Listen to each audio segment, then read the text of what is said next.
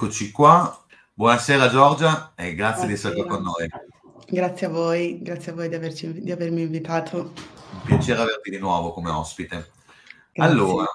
eh, intanto che le persone si stanno collegando, ancora vedo, eh, faccio due parole su di te per chi ancora non ti conosce. Giorgia Gai è ricercatrice indipendente italiana con un master in antropologia culturale e sociale e un master in teologia, esoterismo occidentale, presso l'Università di Amsterdam. Da più di un decennio è parte della scena underground internazionale come organizzatrice di eventi e artista e le sue ricerche accademiche si sono concentrate su comunità esoteriche, etnografie psiconautiche e festival culture. In seguito a un periodo vissuto nella comunità esoterica di Damanur, al nord Italia, ha pubblicato la ricerca antropologica Damanur, The Ecology of Spirits, e successivamente, grazie a svariati anni di osservazione partecipante,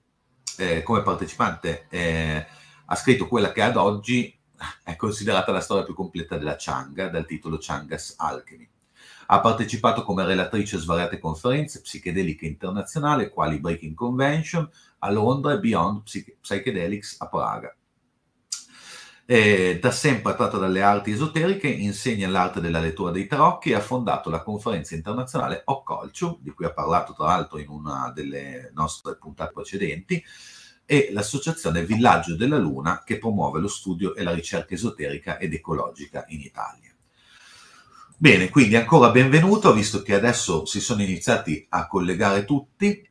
Io partirei subito con la prima domanda, un po' per introdurci l'argomento di questa serata, eh, che è questa, cioè che cos'è la DMT e quindi se puoi introdurci a questa sostanza. Certamente. Dunque, la DMT è una molecola di metiltriptamina, è una triptamina psichedelica per la precisione, ed è presente in tantissime specie di piante, circa 150 se ne conoscono al momento. È, ehm, è analoga ad altre triptamine psichedeliche come la psilocibina, la psilocina e la bufotenina ed è, ehm, agisce principalmente sui recettori serotoninergici causando un'alterazione di tutte le percezioni, soprattutto quelle visive e tattili. Le triptamine sono generalmente composti naturali che derivano dalla decarbossilazione della, del, dell'aminoacido del triptofano, quindi sono alcaloidi naturali. La dimetiltriptamina in particolare fu, ehm, fu scoperta, cioè i suoi ehm, eh, i suoi usi psicotropi furono scoperti negli anni 50 dal chimico Zara, ungherese, e um, in seguito le ricerche si sono sviluppate di, mh, trovando la presenza di dimetiltriptamina nel tessuto cerebrale umano, nel liquido cerebrospinale e facendo appunto eh, intuire che si trattasse anche di uno psichedelico endogeno. Um, quindi che viene eh, prodotto dalla nostra ghiandola pineale durante la fase REM del sonno oppure alla nascita e alla morte dell'individuo. Eh, le fonti più conosciute di DMT sono sicuramente la Mimosa hostilis, che è molto presente in Sud America, alcune specie di acacia, principalmente presenti in Australia, come l'acacia cuminata, Optusifolia e Maideni, e queste sono anche le piante che sono più usate per le estrazioni freebase o, o full spectrum, che sono quelle più comuni a oggi. E, mh, ci sono chiaramente tante altre piante eh, che contengono DMT dove però è più difficile eh, l'estrazione, quale appunto la virola, eh, la falaris che è presente anche in Europa e appunto innumerevoli altre piante. Eh, a livello culturale la dimetiltriptamina è mh, diventata celebre eh, mh, nella, nostra, nella, nostra, cultura grazie a, al, al, famoso Terence, Terence McKenna, che fu il primo a parlare di questa molecola negli anni 90. Eh, come sappiamo Terence è un grande appassionato di triptamine e fu proprio lui a aprire la strada alla pratica di estrarre e fumare il DMT, la DMT Chiaramente ci sono altre modalità di assunzione della DMT, ma se parliamo del nostro contesto culturale, eh, in, in, la sua diffusione eh, appunto eh, primaria è grazie a Terence e grazie al suo modo di fumare pipe di DMT. E lui la considerava appunto l'esperienza psichedelica più potente al mondo e la definiva non una droga ma una vera e propria magia. Eh, durante le sue conferenze in tutto il mondo raccontava in dettaglio le esperienze dopo aver fumato DMT e ehm, raccontava di questi mondi incredibili popolati da entità e tra cui le più famose sono, sono le machine elves, cioè degli elfi macchina con i quali intratteneva vere e proprie conversazioni e rapporti interpersonali eh, la tematica delle entità che si incontrano nel mondo del DMT sono, è una tematica molto eh, complessa e sono innumerevoli i testi che stanno nascendo in questo, in questo senso eh, il più interessante, il più completo che, e anche il più contemporaneo che, che, è stato scritto è stato editato da David Luke, che è un insegnante di parapsicologia all'Università di Greenwich. Il, il testo si chiama DMT Entity Encounters e questo, qua, questo testo racchiude un po' tutte le ultime teorie scoperte al riguardo delle entità che si incontrano nella dimensione del DMT, perché appunto la dimetiltriptamina apre eh, un mondo completamente altro rispetto alla realtà solita in cui siamo abituati a, a vivere e a, a, trovarci e quindi eh, insomma in questa realtà succedono cose molto particolari. Ehm, un altro autore che parla, famoso, che, che parla di, di DMT, eh, che è centrale in questo, in, questo, in questo, senso, è Rick Strassman, che ha scritto la, il DMT, la molecola dello spirito, e il più recente The Soul of Prophecy. Eh, nella molecola dello spirito, Strassman racconta i risultati del suo primo esperimento che ha condotto negli anni 90 eh, ad Albuquerque eh, ed era sostenuto dall'Università del New Mexico, eh, a cui durante questo studio sono stati iniettati ehm, a 60 volontari delle diverse dosi di, di, DMT e sono state poi analizzate clinicamente le, eh, le, i risultati de, delle, loro inter, delle, loro interviste, delle loro, delle loro esperienze. Eh, a questo punto Strassman aveva più una, un approccio eh, appunto clinico, biologico che poi è definitivamente cambiato eh, nel suo uh, The Soul of Prophecy. E, quando più, eh, si è più mosso verso eh, diciamo, il collegamento tra eh, quello che è la biologia e la spiritualità, eh, si è, ehm, ha, ha, coniato questo termine che ha chiamato teoneurologia, che, che parla di come il cervello sia l'agente attraverso il quale il Dio comunica con gli esseri umani. Eh, per Strassman comunque eh, l'incontro con la dimetiltrittamina è stato molto importante come ricercatore e, mm, e, ha, e ha, detto di questa molecola che è, è, uno strumento, è un veicolo che, atti, che attira le persone all'interno di mondi che, che, solo lei conosce e quindi occorre essere attenti, tenersi forte, come dice lui, e essere preparati perché i reami spirituali con, che contengono che, che, attiva questa molecola contengono sia il paradiso che l'inferno, sia la fantasia che l'incubo. E, quindi eh, insomma eh, Strassman ipotizza che eh, la, la, ghiandola pineale eh, rilasciando DMT eh, possa causare il movimento dell'anima dentro e fuori dal corpo e suppone eh, anche che ehm, le esperienze di abduction aliene siano causate da emissioni accidentali di, di metiltriptamina. Eh, a oggi ancora sono, eh, stanno facendo ricerche eh, molto interessanti su, sulla dimetiltriptamina in diverse parti del mondo. Ehm, una, la, più, la, più, recente sta avvenendo in questo momento a, presso l'Imperial College di Londra,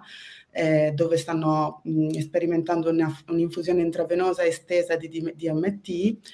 ehm, i cui risultati si sapranno tra qualche anno. E, comunque è una, una, ricerca più legata alla neuroscienza, infatti anche neuroscienziati si sono approcciati a, a questo a questa molecola perché è estremamente interessante. E um, uno fra tutti il più celebre è Andrew Gallimore che uh, ha scritto una teoria secondo la quale la dimetiltrittamina potrebbe essere un neuromodulatore ancestrale che consente l'accesso a strutture neurologiche che sono diverse rispetto a quelle che generano la nostra realtà E anche se noi abbiamo ormai perso questa funzione nello, nello stato di veglia, fumare eh, o, o, iniettare DMT riattiva queste strutture, consentendo quindi l'accesso a, a un mondo eh, non alieno, ma da cui siamo stati alienati, lui dice. E consiglio infatti al riguardo la lettura del suo libro Alien Information Theory, che è molto molto interessante. E sì, direi che... Ecco, beh, allora intanto, intanto grazie Giorgio per questa introduzione che ci ha un po' eh, contestualizzato appunto quello di, di cui stiamo parlando. Ti, ti, faccio in anticipo questa domanda, dopo ti chiederò un po' di bibliografia perché hai citato diversi volumi, sicuramente ce li chiederanno, no? quindi li, dopo li scriviamo per le persone nei commenti. Io intanto eh, vedo eh, di, mh, a tutte le persone che sono collegate, come al solito potete scrivere le vostre domande, se ne avete per Giorgia, nei commenti e poi le leggeremo alla fine dell'intervento. Io intanto passo alla seconda domanda che avevo ed è questa. Eh, la DMT è conosciuta come una delle sostanze psichedeliche più potenti in natura e per questo si è diffusa in tutto il mondo in diverse vesti. Ci puoi parlare della uh, sua funzione, della funzione che ha questa molecola nel mondo della psichedelia?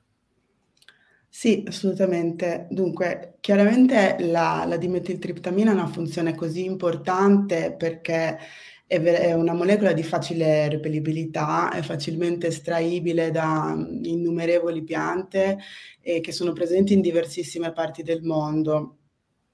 E anche se differiscono gli alcaloidi al suo interno, poi sicuramente eh, è una molecola molto, molto presente mentre il consumo appunto di dimetiltriptamina eh, puro, eh, come dicevamo, come quello insomma, promosso da Terence McKenna e, e, di alcaloidi simili come il 5-MeO-DMT o l'NMT, ehm, sono una pratica esclusivamente moderna, ci sono pratiche legate alla dimetiltriptamina molto più antiche, una fra tutte l'ayahuasca. Eh, infatti, eh, che questo diciamo collega un po' eh, la psichedelia nel mondo da, dal Sud America eh, all'Occidente, insomma, un po' ovunque, soprattutto a oggi. Eh, molti di voi sapranno che l'ayahuasca è costituita principalmente da due elementi, uno è il DMT, la DMT e l'altro è eh, la, l'MO inibitore che è la Banisteriopsis capi, che è una liana, che dà poi il nome all'ayahuasca stessa, ma la fonte, diciamo, del, dell'esperienza psichedelica è data dalla, dalla DMT. In questo caso eh, vengono utilizzate piante locali come la psicotria del Sud America, come la psicotria viridis, che è più comunemente conosciuta come chacruna, la Diplopteris cabernara, che, era, eh, che è la cialiponga, e sono specie, mh, chiar- specie chiaramente impossibili da coltivare qua, si possono trovare solo ed esclusivamente ne- nella foresta amazzonica, c'è poi la giurema, che è un genere, che è una, un termine che ha diversi significati, ma si riferisce eh, ad alcune piante del genere della mimosa, principalmente diffuse in Brasile, che contengono DMT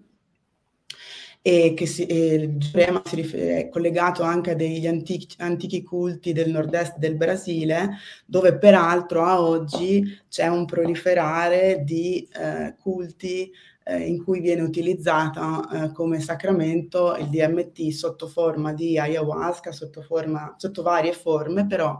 eh, ci sono diversi, diversi culti, quali appunto quello del Santo Daime, che è una pratica che è stata fondata negli anni 30 nello stato dell'Acre in Brasile da un um, domestre Irineo che era figlio di uno schiavo africano che era arrivato in Brasile eh,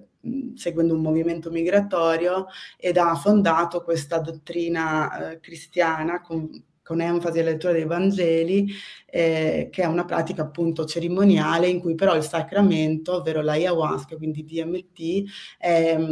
è, eh, è appunto il daime, che è il santo daime. E questa pratica è riconosciuta anche dal Vaticano. Eh, ci sono, um, c'è poi l'uniaudo vegetal, che è l'unione del vegetale, che è una cosa simile a, al Santo Daime con alcune differenze. Sono, c'è la barchigna, eh, che è un altro, un'altra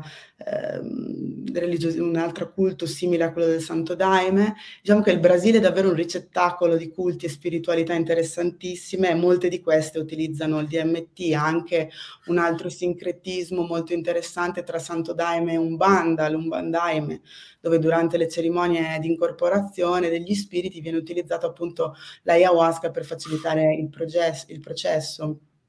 Quindi ecco, eh, appunto è un fil rouge la DMT che, che, che, passa in diverse parti del mondo, quindi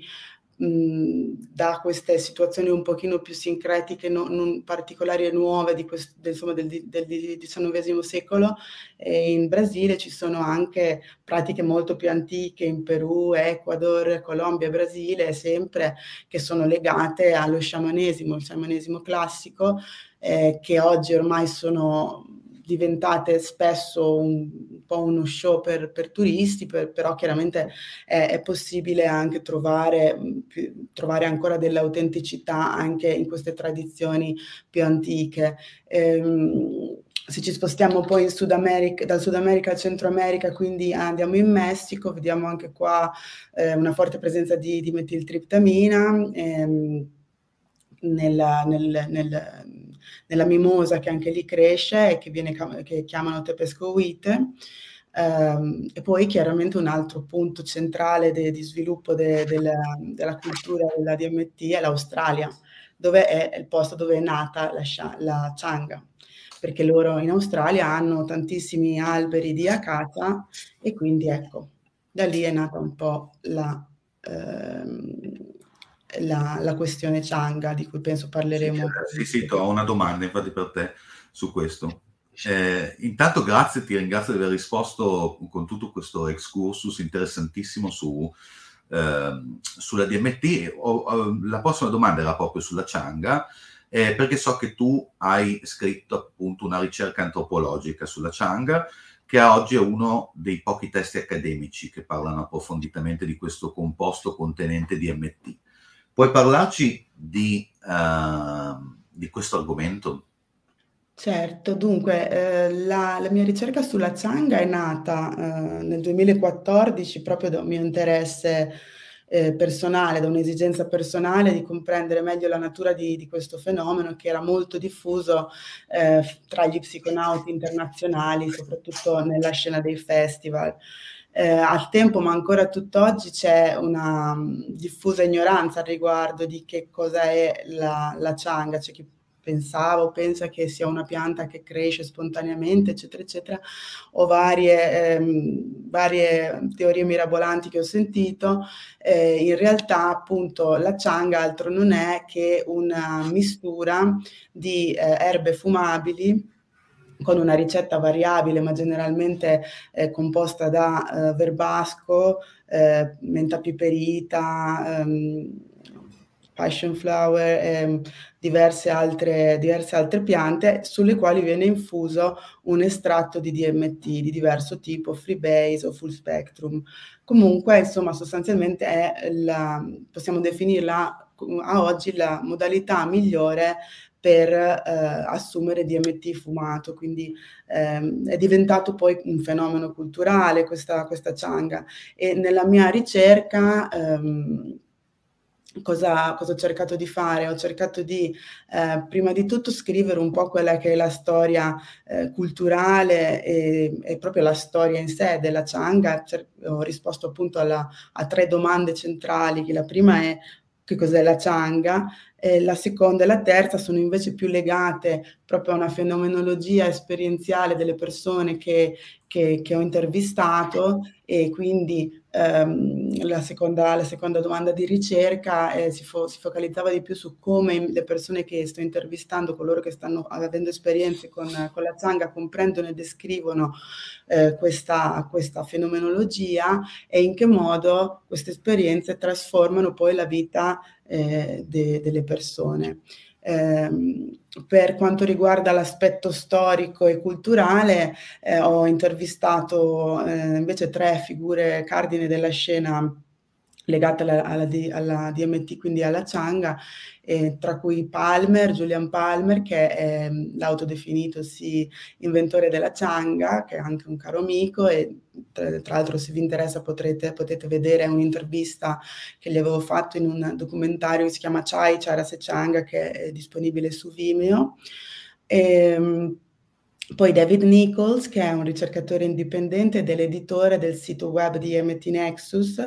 ehm, che è un diciamo, sito fondamentale per chiunque voglia approcciare il mondo del DMT, e Professor 8, che invece è uno pseudonimo di un anonimo terapeuta che aveva sperimentato con il mix per molti, molti anni.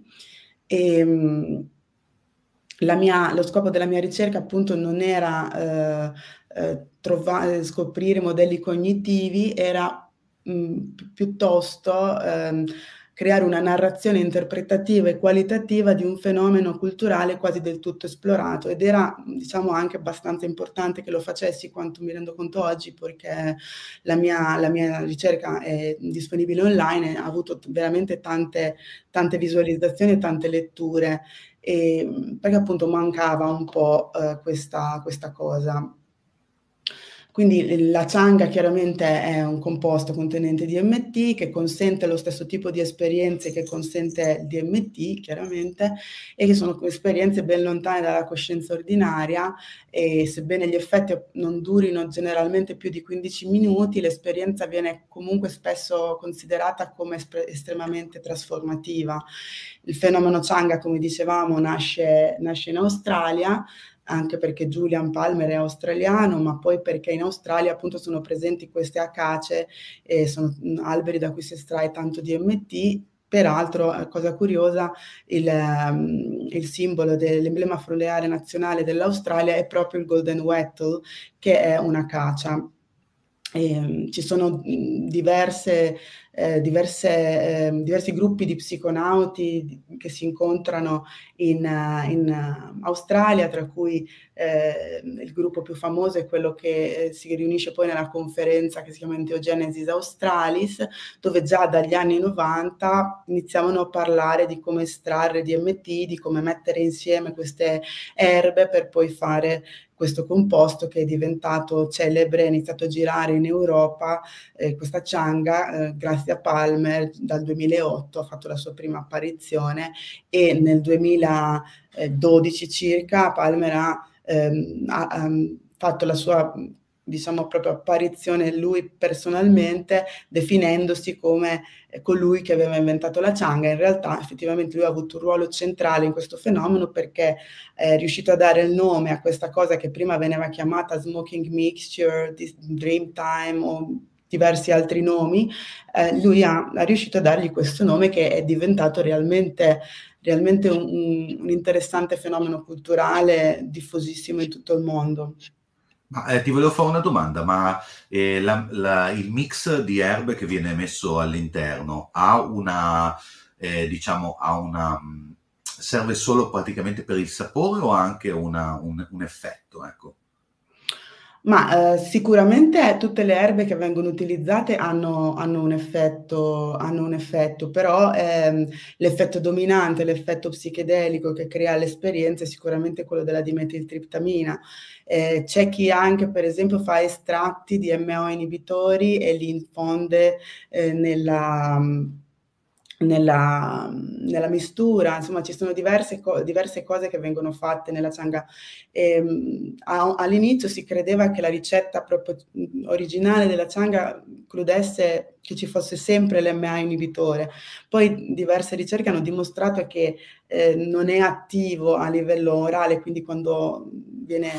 assunto fum- fumandolo eh, l'MA inibitore, perciò è necessario fare degli estratti. Tuttavia non c'è tanta differenza da una, una cianga con eh, l'MO inibitore e una cianga senza. Può essere qualche minuto di differenza nella durata dell'effetto sempre che possa succedere e, e comunque sì, mh, ogni, ogni changa ha la sua formulazione alchemica, mh, c'è chi le, poi le fa ehm, con la luna piena, fa le estrazioni, segue fasi lunari. È interessante questo, però sei arrivata, hai preso il punto, no? Eh, perché sì. volevo proprio sapere se c'era una, diciamo, una conoscenza anche proprio erboristico-magica anche nella composizione, no? Assolutamente, assolutamente. Questo poi fa parte della um, fantasia del, dell'individuo che, che, che, ha a che fare con, questa, con questo fenomeno, che, che, che prepara la, la. Ci sono di, milioni di tech online, di, di, esperienze di persone che fanno eh, questo tipo di, di, di, mistura e ognuno ci mette un po' del suo. Infatti diciamo che ehm, questa, questa changa è un, un fenomeno molto eh, alchemico di, di, di, di, erboristeria e mis, mischiare elementi che però è estremamente casalingo, diciamo che lo, lo può fare chiunque, quindi eh, le, le, persone poi danno, danno la, loro, la, loro, versione della cosa. Chiaramente, per esempio, si, si sconsiglia di utilizzare tabacco nella mistura per, perché eh, il tabacco va, ha, un, ha, uno spirito molto forte no? come, come, pianta sì. e quindi va un pochettino a inquinare eh, lo spirito principale che è quello della dimetiltriptamina. C'è chi dice che poi per esempio sia migliore fumare DMT vicino all, all'elemento acqua perché pare che siano collegate le due, le due cose, cioè la dimetiltriptamina e là, insomma ci sono veramente un mondo di, di fantasia. Sì, preso, eh, questo è molto molto interessante. Eh, bene, ti faccio, sono arrivato alla quarta domanda per te che è questa. Eh, le esperienze descritte da chi ha provato la DMT molto spesso narrano di incontri con realtà aliene, mondi eh, altri e incredibili, eh, che scatenano poi negli individui trasformazioni interiori molto profonde. Come racconti anche tu eh, nella tua ricerca? Puoi dirci qualcosa di più su questo aspetto? Chiaro, sì. Dunque, la, la realtà, la realtà alternativa a cui si accede durante le esperienze con la DMT è a veramente poca somiglianza con quella che viene definita consensus reality, cioè la realtà consensuale quotidiana. Eh, infatti il tema dell'entità, come dicevamo prima, è, è molto complesso ed è, è difficile mh, trovare una spiegazione plausibile. La cosa più curiosa sta proprio nel constatare che queste entità, oltre, oltre ad avere delle somiglianze nelle diverse esperienze psiconautiche di differenti persone in diversi contesti culturali, pare vivano proprio di una loro autonomia e di una loro volontà. Quindi eh, abbia, hanno una loro forte soggettività che esula un po' dall'immaginazione di colui che sta vivendo l'esperienza. Mi viene in mente Peter Meyer, che è un matematico californiano che collaborò con Terence McKenna per la realizzazione della teoria Time Wave Zero che eh, aveva riportato diverse interpretazioni degli incontri interpersonali che si hanno nel mondo del DMT, tra cui uno molto curioso era che eh, un, eh, si incontrassero, eh, che entrando nel regno del DMT si entrasse nel mondo dei morti, quindi le entità che si incontrano sono le anime o le personalità dei defunti. Un altro è che eh, le entità sperimentate siano appunto esseri di un altro tempo che sono riusciti a, pra- a padroneggiare l'arte del viaggio nel tempo, eh, oppure siano specie extraterrestri o extra, extradimensionali che sono state inviate per entrare in contatto con organismi come noi e che quindi sono in grado di manipolare i nostri sistemi nervosi in un modo che permetta la comunicazione. Questo è, è abbastanza interessante, si ricollega poi anche a quello che dice Andrew Gallimore considerando che Mayer l'aveva ipotizzato nel 93, Gallimore sta lavorando adesso, sicuramente insomma qualcosa c'era di, di, di, interessante e giusto in questa, in questa cosa.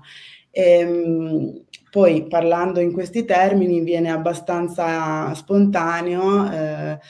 soprattutto per chi un po' nel mondo dei comics così, ehm, paragonare le esperienze che si hanno con la dimetiltriptamina eh, al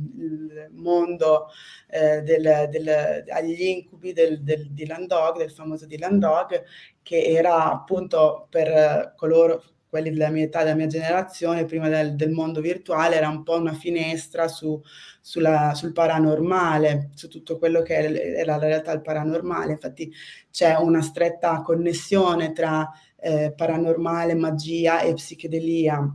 Questi mondi sono molto collegati e generalmente le persone mh, che viaggiano in queste realtà, insomma, eh, tendono a, a, viaggiare anche in questi tipi di contesti culturali.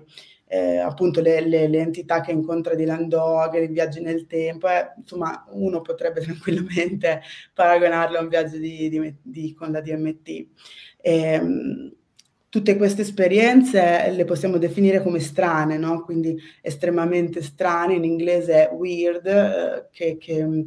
che appunto significa strano, ehm, è un, un, concetto sul quale Rick Davis ci ha molto molto eh, viaggiato ed è molto interessante perché eh, nel suo libro che, che, si intitola High Weirdness lui intreccia il mondo della psichedelia con quello dell'esoterismo attraverso le esperienze di, di figure eccentriche come quelle di eh, Philip K. Dick, Robert Anton Wilson e, e McKenna chiaramente. Eh, che questi tre personaggi sono stati poi eh, fondamentali nella, nella, nella, nostra cultura per la capacità che hanno avuto di aprire canali eh, di interpretazione e di concezione di mondi altri e quindi eh, trasformare anche un po' quello che è il concetto di realtà e qui si entra poi in un territorio piuttosto complesso che è quello del concetto di realtà. E anche io come antropologa nella mia ricerca mi sono dovuta un attimino eh, fermare a considerare che come approcciare questo concetto di realtà e come, come fare una ricerca antropologica su un tema così complicato, eh, eh, poi in modo particolare quando si va nel dettaglio delle esperienze delle persone che sono eh, molto variegate molto science fiction anche volendo. Quindi eh, sono, sono, approdata alla, alla, ricerca, al concetto di eh, ricerca narrativa e anche a um, un concetto accademico secondo cui non esiste una realtà unica, dominante o statica, ma una serie di realtà che si costruiscono nel processo di interazione e di dialogo. Quindi la conoscenza del mondo per, rimane relativa e dipende dalle esperienze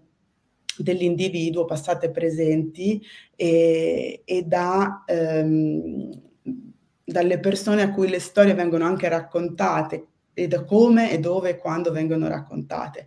Quindi ecco, eh, la, narrativ- la, narrativa è stato l'unico modo in cui ho potuto parlare di questo tipo di esperienze e e sono, sono, riuscita a definire degli schemi narrativi, eh, tra cui uh, quello, uno dei più comuni è quello della gnosi psichedelica. Come? Hai detto quello? No, no, no, no, no. Uno più comune è quello della gnosi psichedelica, che è, ehm, che è un'esperienza eh, della mente verso ehm, la conoscenza interiore della nostra natura divina, quindi è un'esperienza di conoscenza che va al di là eh, di questa realtà, è un'esperienza molto individuale, molto personale e che è, la sua caratteristica è proprio di essere quasi incomunicabile, quindi questo, da qui viene anche uno degli altri, si collega uno degli altri temi principali che questo tipo di esperienze estremamente psichedeliche poi diventano anche molto difficili da, da, da, da verbalizzare, ecco, quindi è, è, poi un lavoro di, di, narrativizzazione che è anche fondamentale per un grounding dell'esperienza, quindi questo è uno schema narrativo. Poi c'è l'altro schema narrativo che è quello dell'esperienza neosciamanica, quindi di un'esperienza di autoguarigione e c'è lo schema dell'esperienza visionaria, quindi un'esperienza che è solo ed esclusivamente pertinente al senso della percezione, quindi un'esperienza estetica. E poi la, l'altro schema narrativo che ho individuato è quello del, ehm, del luminoso, del, del numen di, di, Rudolf Otto, che è ehm, diciamo un'esperienza che apre un mistero spaventoso e affascinante, quindi eh, che è poi le, secondo Otto è l'esperienza che sta alla base di tutte le credenze religiose ed è un'esperienza molto paradossale e contrastante che mette insieme eh, stupore, terro- terrore, che unisce gli opposti, infatti l'esperienza eh, con la DMT è un, è un, luogo in cui gli opposti coincidono molto e si, com- si combinano diverse, diverse mh, opposte sensazioni. Bene, ti ringrazio, ti ringrazio molto per questa risposta, ma eh, a livello eh, anche pratico, tu sai se sono state, se sono state diciamo, inserite anche all'interno del mondo magico queste esperienze per, per comunicare appunto con altre entità? So per certo, mh, mm, no, eh, so, ho sentito dire sì. Sì, sì, no, è una curiosità che mi è venuta mentre, mentre mm, parlavi. Sì, sì che, ah, ma anche nella storia, ma anche nella storia c'è chi dice che anche Cagliostro mm, utilizzasse questo, questo la, la, DMT. Eh, c'è P.D. Newman che ha scritto il libro Alchemically Stoned e lui eh, sì, il titolo completo è Alchemically Stone Psychedelic Secrets of the Freemasonry. Ehm, e lui parlava molto di questa, di questa, cosa appunto di Cagliostro, anche perché poi ha riportato un presunto testo scritto da Cagliostro in cui lui parla di questo granello di primal matter, di materia prima, che permetteva una proiezione verso l'infinito e di lì poi tutta una serie di speculazioni. Quindi Mm, sì, ci sono, ci sono, diverse modalità in cui la dimetiltriptamina è legata a, a proprio pratiche magiche, diverse, diverse, teorie, diverse supposizioni. Bene, bene, grazie Giorgia. Eh, ho un'ultima domanda per te, eh, che è questa. Eh, in base a quella che è stata la tua ricerca antropologica su questa sostanza, quale credi che sia il suo potenziale e la sua funzione nella società contemporanea in cui viviamo? Allora, sicuramente il potenziale della DMT è proprio legato, eh, per, per, secondo me, eh, alla sua capacità trasformativa,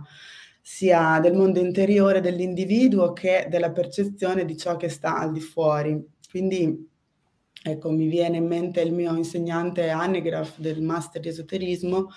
che anche lui ha scritto un testo interessante che si chiamava Entheogenic, eh, si chiama Entheogenic Esotericism, eh, lui diceva mh, mm, che eh, in relazione proprio alla DMT, quindi all'ayahuasca e ai sacramenti enteogenici, come li chiamava, faceva riferimento al film Matrix, un grande classico, e paragonava eh, la bevanda, eh, la DMT, alla pillola rossa di Morfeo, che consente a coloro che la ingeriscono di vedere la verità nascosta dietro un mondo creato per nascondere questa realtà. Eh, quindi in un certo senso, eh, anche per lui come per me, la DMT eh, e gli psichedelici nel loro insieme hanno una forte capacità di rompere quell'incantesimo di dominio mentale della società e di trasformare un po' gli individui da passivi consumatori di tutto quello che li circonda, inconsciamente manipolati eh, dal sistema, a uno stato un po' più evoluto eh, di eh, esseri spirituali, se vuoi, o comunque esseri liberi, autonomi, eh, insomma, quindi un, un, concetto di deprogrammazione e riprogrammazione.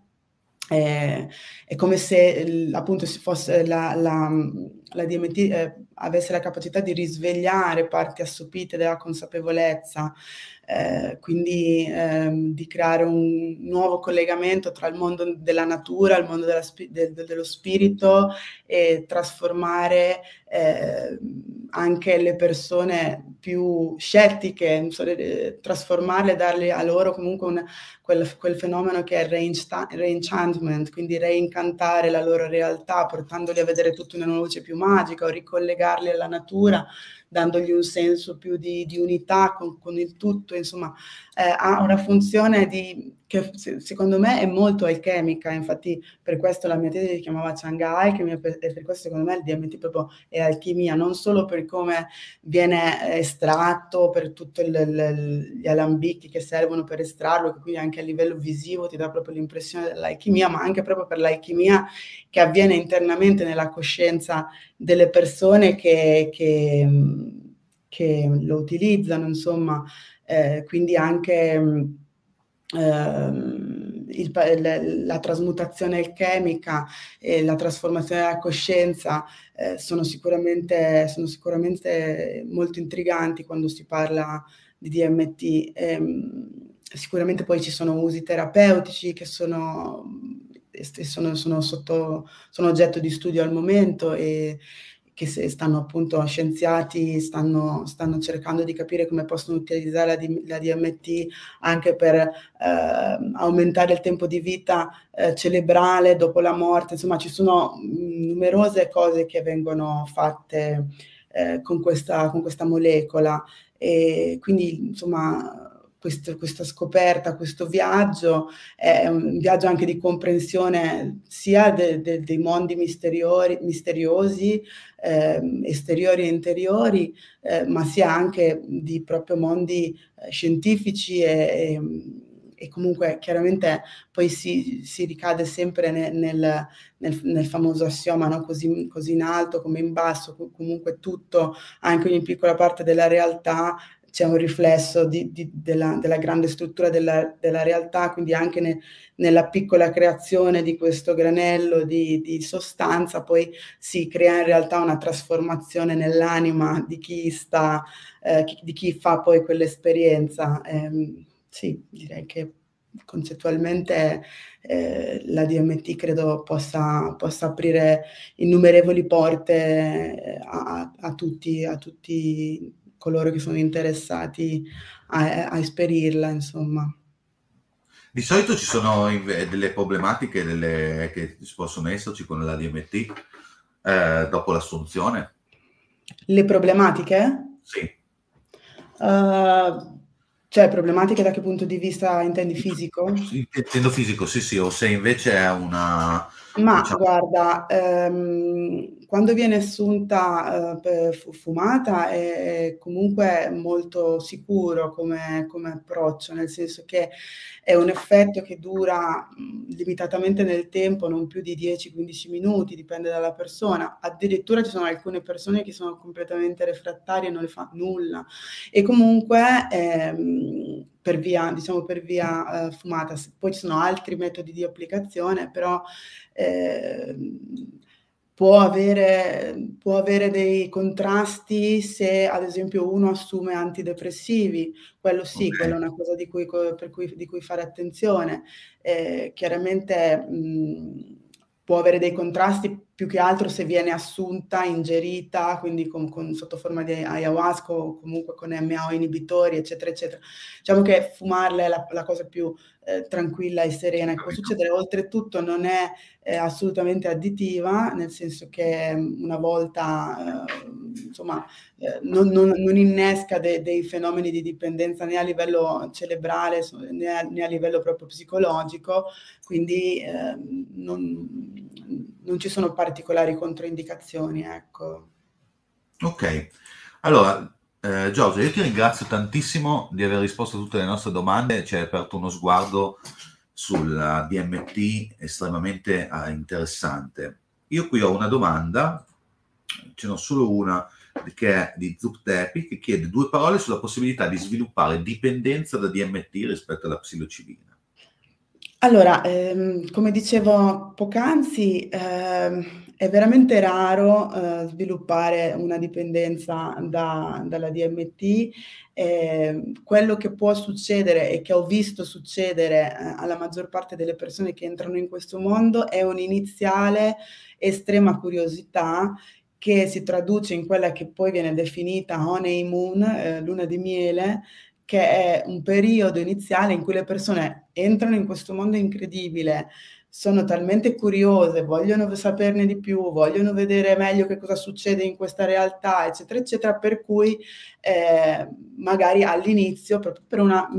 semplice curiosità, eh, cominciano a a, a, cercare di esperire sempre di più questa, questa cosa. Però è allo stesso tempo vero che eh, è quasi impossibile proprio scientificamente diventare dipendenti da questa sostanza perché